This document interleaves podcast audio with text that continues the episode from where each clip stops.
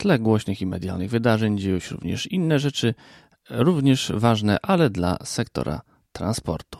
Rządowy projekt ustawy o czasie pracy maszynistów wzbudził ogromne emocje w branży i dlatego dziś zajmę się właśnie tym tematem. Bartosz Jakubowski, węzeł przysiadkowy. Zaczynamy.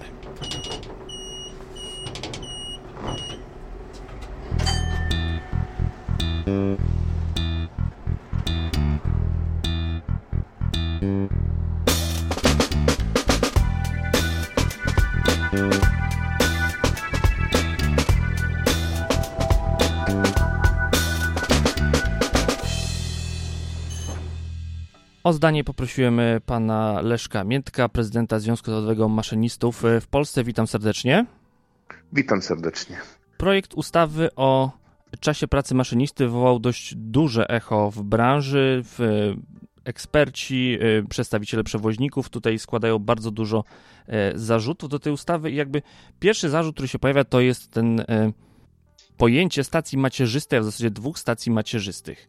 Jakie jest Pana zdanie na ten temat i czy to jest regulacja, która w tym momencie jest niezbędna i jaki problem ona rozwiązuje? Jeśli chodzi o ustawę o warunkach zatrudnienia i czasie pracy maszynistów, to yy, my zabiegamy o to, to już od ponad 10 lat. Dzisiejsze regulacje czasu pracy oparte wyłącznie na kodeksie pracy powodują, że e, maszynista praktycznie w zatrudnieniu może być 24 godziny na dobę i to najgorsze, że jest to zgodne z prawem. E, polega to na tym, że e, pracodawcy, u których nie ma układów zbiorowych pracy, właśnie nie ma stacji macierzystej, zaliczają do czasu pracy maszynisty wyłącznie czas prowadzenia pociągu. A przecież to jest pracownik mobilny, który się przemieszcza do pociągu i od pociągu z powrotem i niezaliczanie te, tego elementu do, do czasu pracy powoduje, że on w zasadzie jest w pracy, y, a, a jest, jest y, w wypoczynku. I, i wielu, wielu przewoźników tak to traktuje, że albo jedzie sobie w tylnej kabinie, albo jedzie przez wiele godzin na drugi koniec Polski, go, go wiozą i potem dopiero wchodzi na lokomotywę i startuje mu czas pracy, a on już jest zmęczony. Jak powraca, to, to, to, to niby wypoczywa i już do nowej, nowej pracy jest y, y, możliwość jego zatrudnienia. To jest y, kluczowa kwestia. Ja powiem tylko tyle, że te krzyki tak zwanych prywatnych przewoźników, które są na rynku, są irracjonalne z uwagi na to, że większość z tych przewoźników to są przewoźnicy międzynarodowi.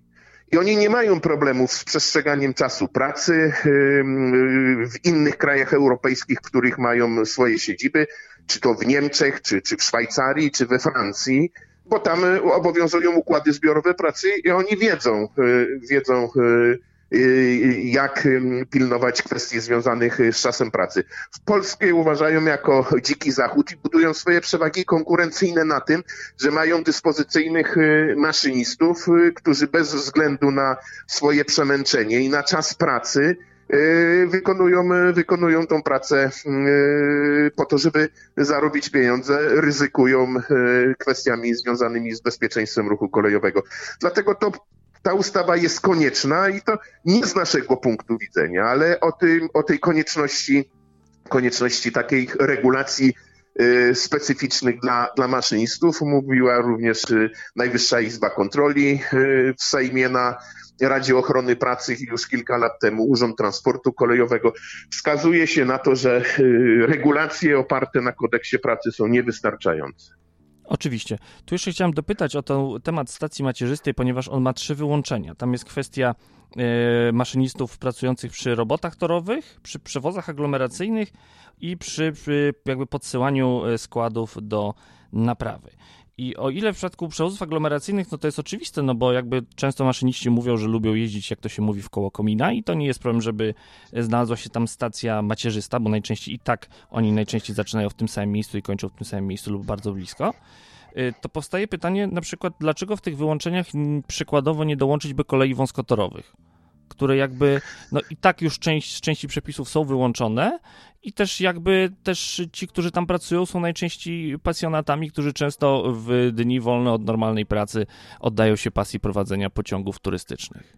nie widzę problemu z tym, żeby takie specyficzne, specyficzne rozwiązania dotyczyły kolei jakichś wąskotorowych czy, czy, czy przejazdów takich wycieczkowych po, po, po tych, po tych specyficznych kolejkach, które, które mamy y, na terenie Polski, to nie o to chodzi. Chodzi o zapewnienie bezpieczeństwa ruchu kolejowego na kolei. Natomiast y, te, te regulacje, o których Pan wspomniał, i kolei aglomeracyjnych i tak dalej, w tym projekcie muszą być u, uszczegółowione, bo my wtedy, kiedy był zawierany konsensus na poziomie zespołu trójstronnego do spraw kolejnictwa dopuściliśmy możliwość, żeby nie było określonych stacji, stacji macierzystych przy y, kolejach aglomeracyjnych, ale bez definicji tych kolei aglomeracyjnych dojdzie do, do nadużyć takich, że jest na przykład łódzka kolej aglomeracyjna, to my patrzymy na to, że ten maszynista może się zmieniać w łodzi fabrycznej, w, łodzi kaliskiej czy, y, czy, czy na łodzi Widzewie. No ale bez określenia, y, co to, co to jest ta aglomeracja, to on równie dobrze może się zmieniać w Kutnie czy w Sieradzu, bo ta łódzka kolej aglomeracyjna przecież do, do, do, do, do Łodzi czy do, do Sieradza jeździ, czy, czy, czy może jeździć. Podobnie, podobnie e, wygląda kwestia, czy, czy w aglomeracji warszawskiej. Chodzi nam o miasto, o aglomerację miejską, że tam można z, z, technicznego punktu widzenia mm, się zmienia. Czy się zmieni w Warszawie Wschodniej, czy się zmieni w Warszawie Zachodniej, zakończy pracę, to to jest dopuszczalne, natomiast wymaga to, wymaga to mm, pewnych, pewnych y, uściśleń definicji tego, co się rozumie pod tym, pod tym pojęciem, żeby nie było nadużyć. Podobna sytuacja dotyczy na przykład wyznaczenia dwóch miejsc y, pracy. To też myśleliśmy tutaj głównie o firmach ze specyfiką obsługi bocznic, bo ktoś może obsługiwać jakąś kopalnię i później elektrownię, natomiast bez, bez odpowiedniej definicji dwa miejsca pracy, to znam już takich przewoźników, którzy sobie zrobią jedną stację macierzystą mm, Dąbrowa Górnicza, a druga, druga stacja macierzysta Gdynia Port. E, I powiedzą, że to jest stacja macierzysta i, i będą udawali, że wszystko jest ok, bo maszynista pojedzie z Dąbrowy Górniczej do Gdyni Port i, i, i tam zejdzie z tej lokomotywy i się zdematerializuje. Nie wiadomo, co się z nim stanie, no bo, no bo tam ma wypoczywać, nie wiadomo jak, gdzie podczas powrotu pewnie do domu. E, także to są nadużycia. Mnie e, bardzo, bardzo mocno denerwuje sytuacja, że w Polsce menadżerowie tak zwanych firm kolejowych y, potrafią y, zdobywać tylko przewagi konkurencyjne na naginaniu prawa, obchodzeniu i udawaniu, że nic się nie dzieje, jeśli chodzi o kwestie bezpieczeństwa ruchu kolejowego. Myślę, że, że straszenie yy, wszystkich dookoła, że polska kolej y, będzie niekonkurencyjna, jak się wprowadzi ustawy o czasie pracy, że, że tutaj w konkurencji międzygałęziowej będziemy przegrywa, przegrywali z transportem drogowym, że w ogóle tyle miliardów y, było inwestycji w tą kolej, a teraz my zatrzymamy tą kolej to chcę tylko tym menadżerom podpowiedzieć, niech zwrócą uwagę w swoich macierzystych krajach, skąd pochodzą ich firmy, w większości tam są regulacje dotyczące czasu pracy. Ja nie słyszałem o tym, żeby, żeby kolej niemiecka była e, jakoś napiętnowana, niekonkurencyjna w międzygałęziowym układzie transportowym, czy koleje francuskie, czy szwajcarskie, czy jakiekolwiek e, hiszpańskie, bo tam czas pracy obowiązuje i to nie dyskredytuje możliwości funkcjonowania e, kolei. Natomiast tutaj polskie, polskie się traktuje traktuje przez, jak, jak swoiste Eldorado, gdzie można robić wszystko. To jest jeden aspekt. I drugi aspekt, nie ma przymusu do robienia biznesu kolejowego. Jak ktoś ma dwie, trzy lokomotywy, to niekoniecznie y, musi jeździć po całej Polsce, nie mając struktur, struktur y, swojej firmy, żeby dokonywać odpowiednio zmian drużyny trakcyjnej. Jeżeli ma dwie, trzy lokomotywy, to rzeczywiście niech jeździ w, w, małym rejonie w koło komina, jak to się kolokwialnie mówi, a nie jeździ po całej Polsce. A dzisiaj się jeździ po całej Polsce, gwałcąc kwestie związane z czasem pracy. A problem polega na tym, że my wszyscy jeździmy po tych samych torach. I mogą być firmy, które robią duże nakłady na bezpieczeństwo ruchu kolejowego i na tym wspólnym torze spotkają się z innym przewoźnikiem, który, który tego, tego nie robi i, i dojdzie do katastrofy. Ja chcę przypomnieć, że w tym roku obchodziliśmy 40. rocznicą, rocznicę katastrofy pod Otłoczynnem, największej katastrofy w powojennej Polsce i tam maszynista pociągu towarowego, który wyjechał ze stacji bez zezwolenia, doprowadzając do, do zderzenia tych z pociągiem pasażerskim, był w drugiej dobie pracy. Także, że ja nie chciałbym, ażeby ta kwestia ta kwestia doprowadziła nieprzestrzegania czasu pracy, nadmiernej eksploatacji maszynistów doprowadziła do katastrofy i dopiero na bazie tej katastrofy, żeby powstawała e, tego typu ustawa. Tą ustawę bezwzględnie trzeba, trzeba mm, wdrożyć, takie specjalistyczne regulacje dotyczące czasu pracy wdrożyć. Oczywiście w szczegółach można ją jeszcze dopracować, byleby tylko e, nie powodowało to kolejnych długich lat negocjacji, bo podkreślam, o ustawę o warunkach zatrudniania i czasu pracy my już apelujemy, wnioskujemy od ponad 10 lat.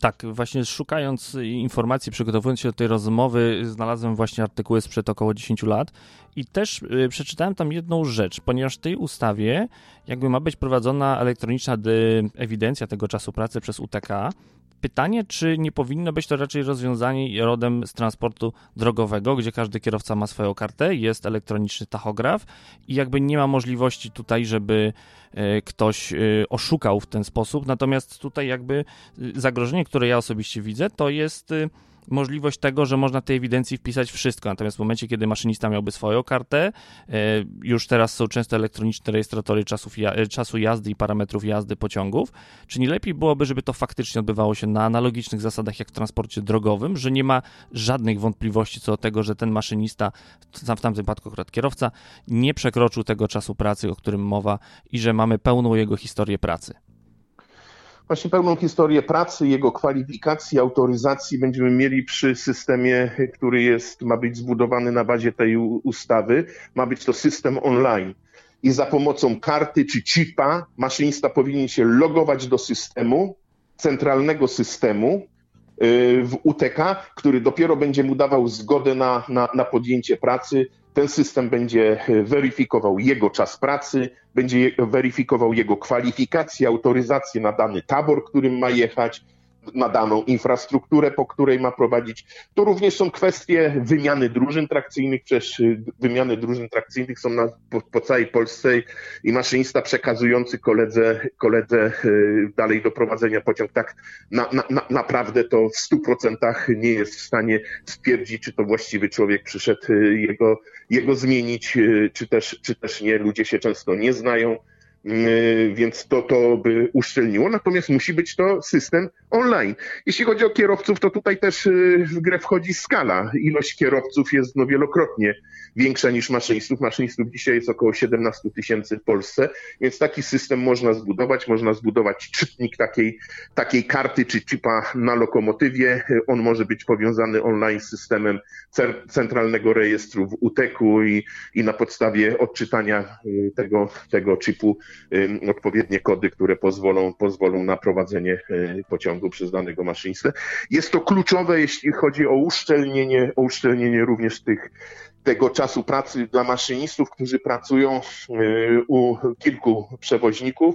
Dzisiaj w zasadzie jest to wszystko oparte na oświadczeniu maszynisty. Trudno weryfikowalne i nie mamy wcale pewności, czy maszynista ma odpowiedni wypoczynek, czy też nie ma, czy, czy, czy schodzi z jednej lokomotywy u jednego przewoźnika i wchodzi Y, wchodzi na lokomotywę do drugiego y, przewoźnika, czy jest należycie wypoczęty, czy ten czas na wypoczynek miał, czy nie. Ta, ta, to, to może uszczelnić wyłącznie ten system i on jest kluczowy w tej ustawie, jeśli chodzi o to, to czas pracy maszynistów i jego kwalifikacje. Oczywiście, to nie podlega jakby zupełnie dyskusji, natomiast moje pytanie jest, jak ten system, o którym Pan mówił, który jak najbardziej jest y, słuszny, jak to pogodzić z tym zakresem obowiązku, który jest skazany tutaj w ustawie, który obejmuje już nie tylko nawet przyjęcie i zdanie pojazdu, e, jego obsługę e, i tak dalej, natomiast tu jest cały szereg różnych innych czynności niezwiązanych z prowadzeniem pojazdu. Jest też do niego dojazd, są badania, szkolenia, egzaminy, postępowania, e, kontrole. Jak to w tym momencie powiązać z tym systemem, który ma być być właśnie elektroniczna, być na lokomotywach, żeby ten czas pracy y, na lokomotywie i pozostałe rzeczy przede wszystkim ująć w tym jednym systemie, bo widzę tutaj pewną trudność. Jakby można było to zrobić? Oczywiście, oczywiście że, jest to, że jest to pewna trudność, natomiast no, system ma być opracowany. Musi być sposób na wprowadzanie tych danych y, do, do, do, do systemu przez samego maszynistę i przez jego pracodawcę i, i, i już dzisiaj są, przecież jest ewidencja czasu pracy, ewidencja tego, co maszynista robi, czy, czy ma, jest poddany egzaminom, czy jest na dochodzeniach i tak dalej. To jest robione u pracodawcy, u przewoźnika. Natomiast chodzi o to, żeby, żeby, to, był, żeby to było odnotowywane w centralnym rejestrze, który, który będzie te rzeczy y, ze sobą y, sumował i, i będzie miał nad tym lepszą kontrolę niż, y, niż dzisiaj w zamkniętych biurach przewoźnika. Nie obawia się pan, że permanentnie niedofinansowany i niedoposażony w odpowiedni sprzęt, infrastrukturę i pracowników Urząd Transportu Kolejowego nie podoła takim, takiemu wyzwaniu? Ja myślę, że y, dając delegację ustawową na, y, na stworzenie takiego systemu dla Urzędu Transportu Kolejowego, pójdą za tym, za tym pieniądze. Z tego, co się orientuję, już tam jakieś pieniądze na, te, na budowę tego systemu są przeznaczane i, i, i, muszą pójść za tym pieniądze, żeby, żeby ten system e, stworzył. Ja nie wyobrażam sobie, mm, że, żeby to po stronie Urzędu Transportu Kolejowego e, były aż tak wielkie e, koszty, no bo to jest zbudowanie odpowiedniego serwera z odpowiednim oprogramowaniem. Dużo większe koszty będą pewnie po stronie po stronie przewoźników, którzy będą musieli zamontować e, czytniki e, kart albo, albo chipów na, na pojazdach, będą musieli uruchomić jakiś właśnie system przekazu tych danych, które, o których mówił Pan przed chwilą, niezwiązanych z prowadzeniem pociągu przez maszynistę, no to tutaj jakieś koszty będą. Ale to są koszty, normalne koszty funkcjonowania na rynku, bariery wejścia. No takie koszty musieli ponosić chociażby również przewoźnicy drogowi przy, przy y, kupnie rozmaitych urządzeń współpracujących czy z systemem Viatol, czy, czy z innymi y, systemami, no to, to, to są bariery wejścia, więc jakieś tam koszty będą w skali, w skali y, kraju, nie będą to aż tak wielkie, no bo mówię, w odróżnieniu od kierowców, tych maszynistów jest dużo mniej, tak samo pojazdów kolejowych pojazdów trakcyjnych jest dużo mniej niż, niż y, samochodów ciężarowych, które te, te systemy musiały mieć montowane. I ostatnie pytanie moje w tej sprawie. Czy uważa pan, że te pół roku, które jest skazane jako czas potrzebny na wejście ustawy w życie, to jest y, dostateczny czas, czy jednak nie powinien być ten czas trochę dłuższy, choćby po to, żeby tą całą infrastrukturę sprzętową, również po stronie przewoźników, można było spokojnie i odpowiednio przygotować? Jeśli chodzi o wejście samych zasad bezpieczeństwa e, ruchu kolejowego, e, patrząc obserwowanego przez pryzmat czasu pracy, to w moim przekonaniu te regulacje powinny wejść jak najszybciej. Natomiast e, sama budowa centralnego, centralnego rejestru maszynistów, no na to trzeba przewidzieć tyle czasu, na, na ile, na ile mm, jego będzie, będzie potrzebować. Ja nie umiem odpowiedzieć, czy, czy pół roku to wystarczy, natomiast na pewno przekazanie danych przez przewoźników do, do Urzędu Transportu Kolejowego powinno nastąpić niezwłocznie. Natomiast jak długo trwa y, budowa serwera, jego oprogramowania y, i wdrożenia, no to trudno mi tutaj dyskutować. Trzeba to zrobić bez zbędnej zwłoki, no ale musi być przewidziany na to czas, który, który jest odpowiedni do przygotowania tego. Ja nie umiem odpowiedzieć, czy jest to pół roku. Natomiast na pewno e, jestem przekonany, że nie można e, po uchwaleniu tej ustawy wdrażać ją e, dopiero po pół roku, bo ona powinna być wdrożona z zastrzeżeniem paragrafów dotyczących funkcjonowania w pełnym wymiarze tego centralnego rejestru maszynistów o, dłuższy okres niż samej ustawy. Oczywiście, bardzo dziękuję za ten komentarz. To był pan Leszek Miętek, prezydent Związku Zawodowego Maszynistów w Polsce. Bardzo dziękuję. Dziękuję i pozdrawiam. A w drugiej części moim gościem jest Jakub Majewski z Fundacji Perkolej. Witam cię bardzo serdecznie. Dzień dobry. Cóż, z drugiej strony można powiedzieć na temat projektu ustawy o czasie pracy maszynistów. E, przed chwilą wypowiedział się na ten temat e, prezydent Związku Zawodowego Maszynistów Leszek Miętek. A co Fundacja Prokolej jako głos branży, jak rozumiem, z punktu widzenia przewoźników, ma, e, jakie uwagi ma do tej ustawy? To na pewno przede wszystkim można powiedzieć, że fatalny moment, e, e, żeby tego typu prawo zmieniać. Mamy kompletną dezorganizację, jeśli chodzi o transport kolejowy. kolejna fala pandemii powoduje, że znowu będą odwoływane pociągi, że znowu pasażerów będzie w nich jak na lekarstwo. Rynek przewozów towarowych zwalnia równolegle z ponownym zamykaniem gospodarki. No i w tym momencie nóż w plecy ustawa, która ma e, zdezorganizować e, wszystkim e, sposób zatrudnienia kluczowych maszynist, kluczowych pracowników, jakimi są maszynistami, maszyniści, kluczowych pracowników, których brakuje w branży. Czyli jeżeli słabo sobie radzisz, to ci będziemy sypać piach w szprychy, może wtedy wyzioniesz ducha. Wydaje mi się, że to tak naprawdę jest w jakimś stopniu część kampanii E, negatywnej e, skierowanej ku kolei, część e, psucia komunikacji publicznej w naszym kraju, część dobijania ostatecznie tych resztek usług publicznych, które kolej czy E, transport autobusowy jeszcze jakoś e, w dobie pandemii e, próbowały ludziom zapewniać. Zaskoczony jestem kompletnie momentem, sposobem i, i całą anturażem, który towarzyszy temu, temu nowemu prawu, bo tak naprawdę ono jest dość proste. Z jednej strony mówimy, że trzeba dbać o bezpieczeństwo, trzeba wyłapywać przypadki nadużywania E, czasu pracy e, przez e, pracodawców. I w uzasadnieniu ustawy czytamy, że taka akcja została kilka lat temu zainaugurowana przez prezesa Urzędu Transportu Kolejowego wspólnie z głównym inspektorem pracy i przyniosła bardzo dobre efekty. O dwie trzecie spadła liczba stwierdzanych naruszeń E, czasu pracy, zmieniono prawo, e, wyłapano wszystkie przypadki maszynistów, którzy są zatrudnieni równolegle u dwóch pracodawców. E, w tej chwili każdy przewoźnik kolejowy raportuje E, jakich e, maszynistów zatrudnia, ile godzin u niego przepracowali, żeby nie było właśnie tego, o czym mówią związki zawodowe, e, mm, siedzenia za nastawnikiem 24 godziny na dobę, raz u jednego, raz u drugiego pracodawcy. To wszystko przyniosło efekt i teraz y, mówimy, że y, będziemy z tym walczyć w ten sposób, że żeby było bezpieczniej, to maszyniści będą pracować mniej. To mi przypomina taki generalny, pobrzmiewający echem od dawna E, e, tutaj e, schemat, w którym mówimy, że kolej będzie tylko wtedy bezpieczna, jak przestanie jeździć. Pociąg stojący na stacji nie ruszający się nigdzie jest pociągiem, który nie zderzy się z, z żadnym innym pociągiem, bo ten drugi pociąg też nigdzie nie jedzie. Kolej nieruchoma jest bezpieczna.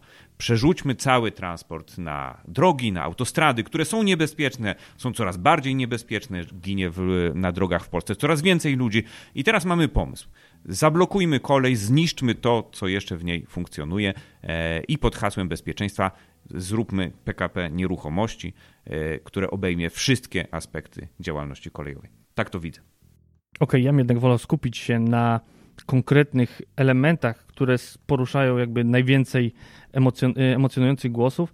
E, pierwsza sprawa to tak zwane stacje macierzyste. Ma być wskazane dwie stacje macierzyste, ale ma nie dotyczyć to maszynistów, którzy prowadzą pociągi, które robią remonty torów, kolej aglomeracyjną, nie stwierdzono co to jest kolej aglomeracyjna i y, ci, którzy prowadzą pociągi do napraw, czyli podsyły do y, remontów, do napraw głównych. Y, I tu też pytałem od razu prezydenta Miętka o to sprawę, dlaczego na przykład nie włączono w to kolei wąskotorowych, gdzie często maszynistami są pasjonaci, którzy na przykład od poniedziałku do piątku prowadzą pociąg pasażerski, albo towarowy, a w sobotę czy w niedzielę przychodzą jeszcze te parę godzin dla zabawy, ponieważ to lubią poprowadzić pociąg wąskotorowy. No rzeczywiście, stacja macierzysta jest jednym z najbardziej e, frapujących zapisów tej ustawy. E, e, ma być tak, że maszynista będzie zaczynał i kończył pracę w określonej lokalizacji, w określonej stacji, tam gdzie ma siedzibę e, najlepiej jego pracodawca. E, pomijając to, że stacja to jest bardzo konkretny termin określony przepisami e, i mało który pracodawca, chyba że to jest firma kolejowa, która mieści się na dworcu, ma siedzibę na stacji. Bardzo dużo, bardzo dużo firm różna, w różny sposób zorganizowanych ma jednak siedziby w biurowcach, a nie na dworcach, o czym kolejarze zdają się oczywiście zapominać, bo słabo widzą rzeczywistość inną niż E, niż e, to, co mm, jest e, wyłącznie w ich głowach i w ich świadomości kolei narodowej, wielkiej, państwowej, obejmującej sobą wszystko, a teraz, jak się dowiadujemy, wręcz kolei nieruchomej. Więc maszynista będzie musiał się zgłosić do takiej stacji, stamtąd pojechać do pociągu, który może się znajdować równie dobrze kilkaset kilometrów dalej i wrócić z tego pociągu w to samo miejsce, żeby się podpisać w zeszycie, że jest znowu na miejscu. No, skutek z tego jest dość prosty. Maszyniści głównie będą jeździć do pracy i wracać z pracy, a prowadzenie pociągu będzie, y, i będzie o tyle możliwe, o ile zostanie im jeszcze chwila czasu pracy. No, jeżeli zresztą zlikwidujemy kolej, to nawet tymi pociągami pasażerskimi tam nie pojadą i nie wrócą y, do tych swoich zajęć, bo te pociągi pasażerskie y, też nie będą kursować, bo ich maszyniści będą również musieli jechać, wpisać się do zeszytu na konkretnej stacji i wrócić w ciągu najdalej 12 godzin na tą samą stację. Generalnie maszyniści będą chyba jedyną grupą zawodową, która będzie głównie jeździła i wracała do pracy i to będzie sposób ich zarobkowania. E, tak to być może jest zorganizowane w e, niektórych firmach kolejowych ze szkodą dla tych firm, bo widać, że e, ich konkurencyjność czy, czy wartość biznesowa spada i że świat się zmienił, to, to one zaczynają tą swoją konkurencyjność, zwłaszcza wobec ciężarówek, wobec logistyki bardzo nowoczesnej, organizowanej przez globalne koncerny, gdzieś, gdzieś nie wytrzymują tej konkurencji. No i stąd, jak rozumiem, pomysł, w związku z czym narzucimy tej konkurencji e, archaiczne e, rozwiązania znane, sprawdzone w socjalistycznej e, narodowej kolei. To wszystko, oczywiście możemy popsuć biznes tym, którzy go sobie poukładali lepiej. Są koleje regionalne, które w ten sposób wynegocjowały układy zbiorowe, że można podjąć pociąg na jednej stacji, zdać pociąg w zupełnie innym miejscu, tak żeby to było korzystne i dla pracownika, i dla rozkładu jazdy, i żeby na koniec było jeszcze możliwe do do opłacenia, bo przecież te wszystkie pociągi muszą na siebie zarobić, a jeżeli na siebie nie zarabiają, e, no to ktoś y, dokłada y, pieniądze dotacyjne do tego, żeby te pociągi funkcjonowały. I jest jakaś granica kosztu takiego pociągu, takiego kilometra pracy maszynisty, powyżej której po prostu taniej będzie wozić ludzi taksówkami. I już nawet nie maszyniści będą do tych pociągów jeździć taksówkami, ale po prostu pasażerowie pojadą na miejsce taksówką, bo okaże się, że taksówkarz nie musi się podpisywać w zeszycie na konkretnej stacji macierzystej i nie musi tam wrócić na koniec pracy.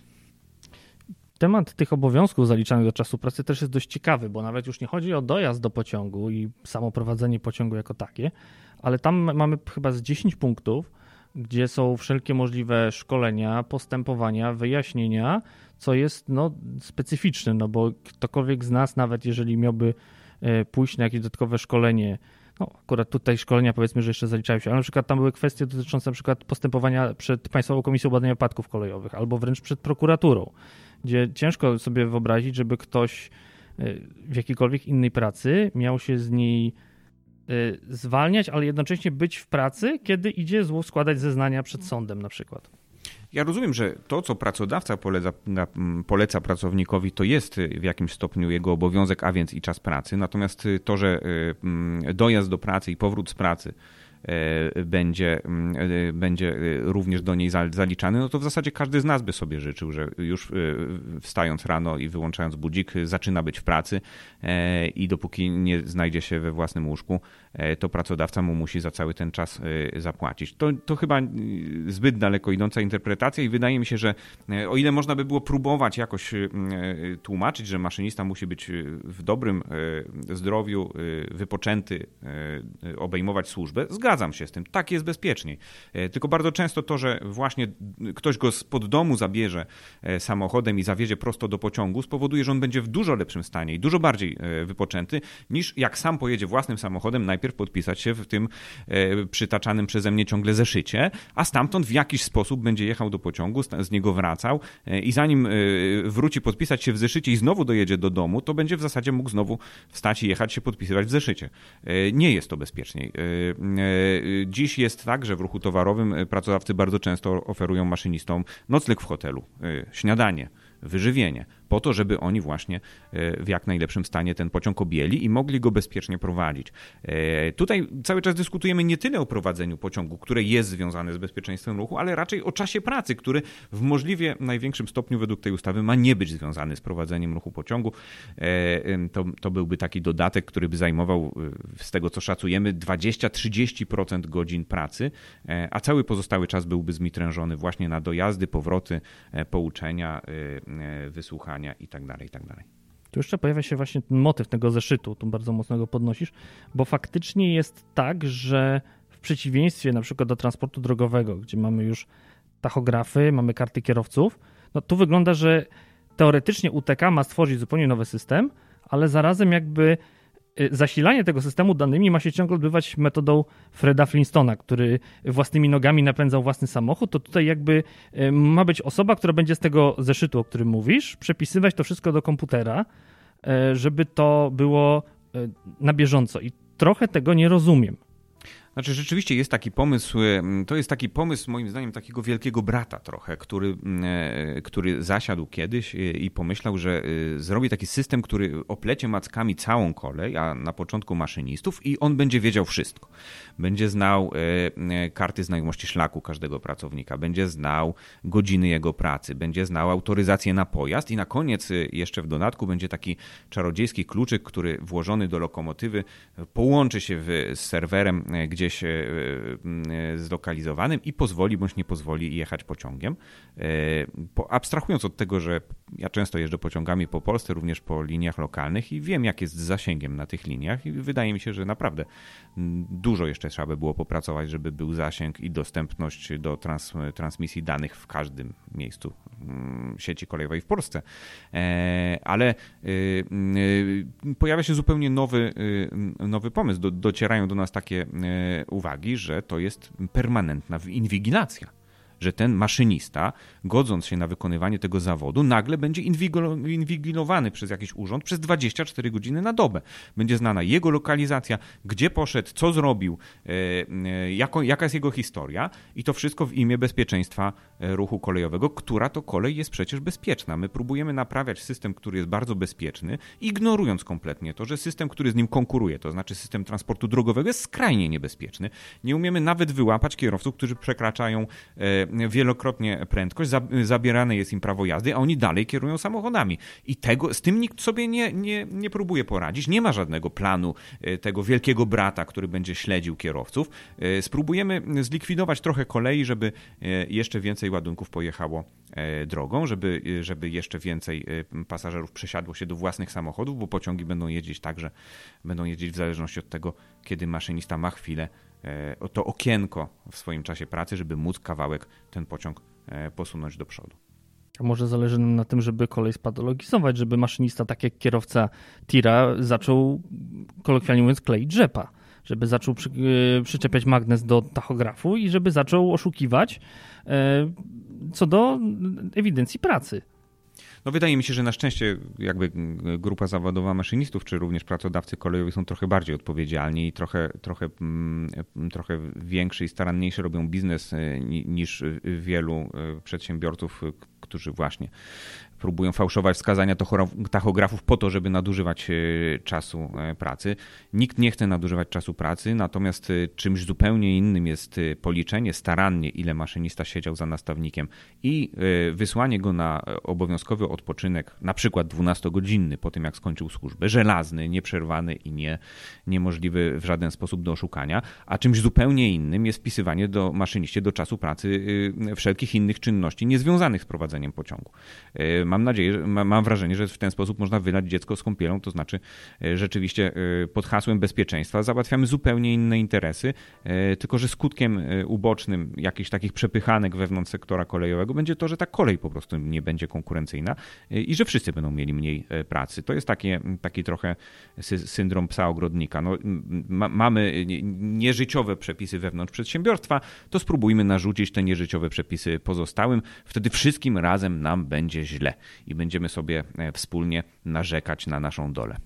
Powstaje jeszcze pytanie o bocznicę. To mnie bardzo pasjonuje, ponieważ dziś, e, w szczególności u operatorów e, na przykład intermodalnych, często na bocznicach nie używa się już lokomotyw do manewrów, ale na przykład używa się pojazdy dwudrogowe.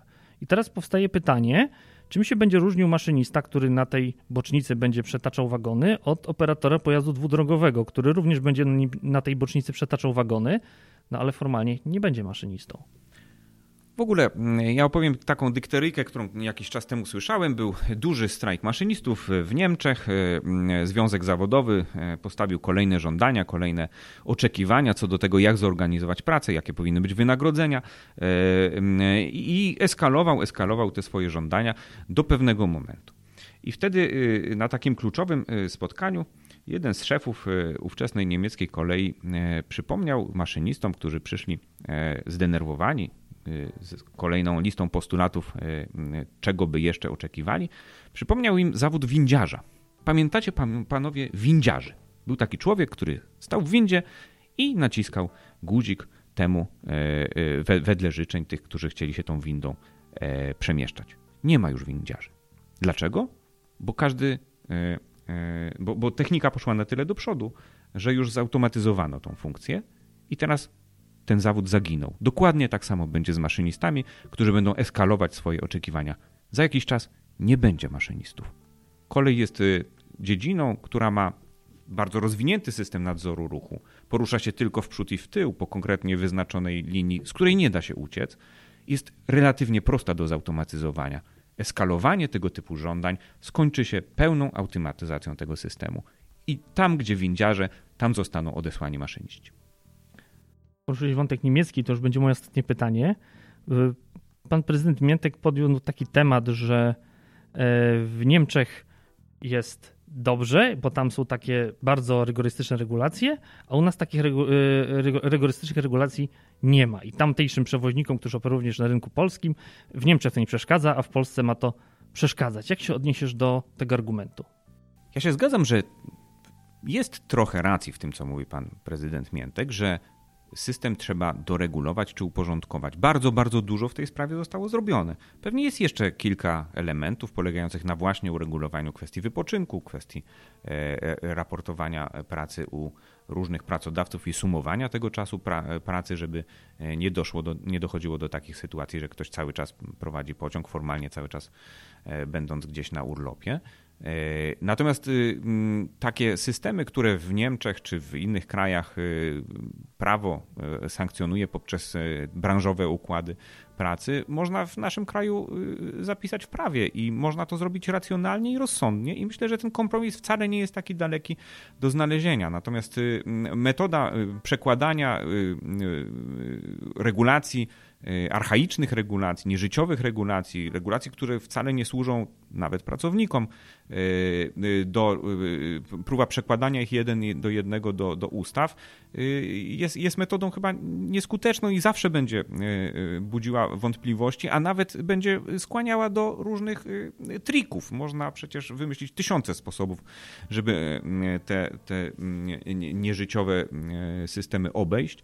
Później pracodawca będzie zmieniał, żeby te furtki zamknąć, będą wymyślane nowe furtki. To chyba nie ma żadnego sensu. Zupełnie y, racjonalne byłoby ustalenie pewnych pryncypiów i zapisanie ich w ustawie tak, żeby każdy pracodawca, w zależności od swojej specyfiki, czy jest to kolej wąskotorowa, e, kolej y, lokalna, towarowa, czy ogólnopolski przewoźnik e, e, dalekobieżny, żeby przełożył to do swojego regulaminu pracy i tam zawarł e, takie zapisy, tak w taki sposób zorganizował właśnie te dojazdy, odpoczynki, miejsca zwrotne, gdzie można wypocząć i, i wrócić następnego dnia, żeby spełnić te wymogi ustawy. Ustawa powinna kierunkowo tego ducha bezpieczeństwa definiować a nie definiować co do minuty sposób dowozu e, konkretnego pracownika do konkretnej pracy. Jak potoczy się los ustawy, niebawem zobaczymy. Podejrzewam, że będzie to jeszcze burzliwa dyskusja na Komisji Infrastruktury. Chociaż ciekawe, jak w pandemii będzie to wyglądało. Jakub Majewski, Fundacja Prokolej, bardzo dziękuję. Dziękuję. Tradycyjnie na zakończenie chciałem podziękować wszystkim patronom podcastu, a w szczególności tym, którzy korzystają z biletów miesięcznych i kwartalnych, a są nimi Piero, Paweł Zegartowski, Paweł Szczur, Tomasz Tarasiuk, Monika Stankiewicz, Paweł Łapiński, Andrzej Kaźmirowski, Peter Jancowicz, Janka Jerzy Mackiewicz, Jakub Kucharczuk, Michał Cichosz, Łukasz Filipczak, Filip Lachert, Jacek Szczepaniak, Jurek Gozdek, Kuba Czajkowski, Szymon Woźniak, Piotr Rachwalski i Borys. Jeżeli chcecie do nich dołączyć, serdecznie zapraszam Was na patronite.pl przesiadkowy. Wybierzcie swój bilet i wspierajcie podcast, jeżeli Wam się podoba. Na dziś to już wszystko. Do usłyszenia.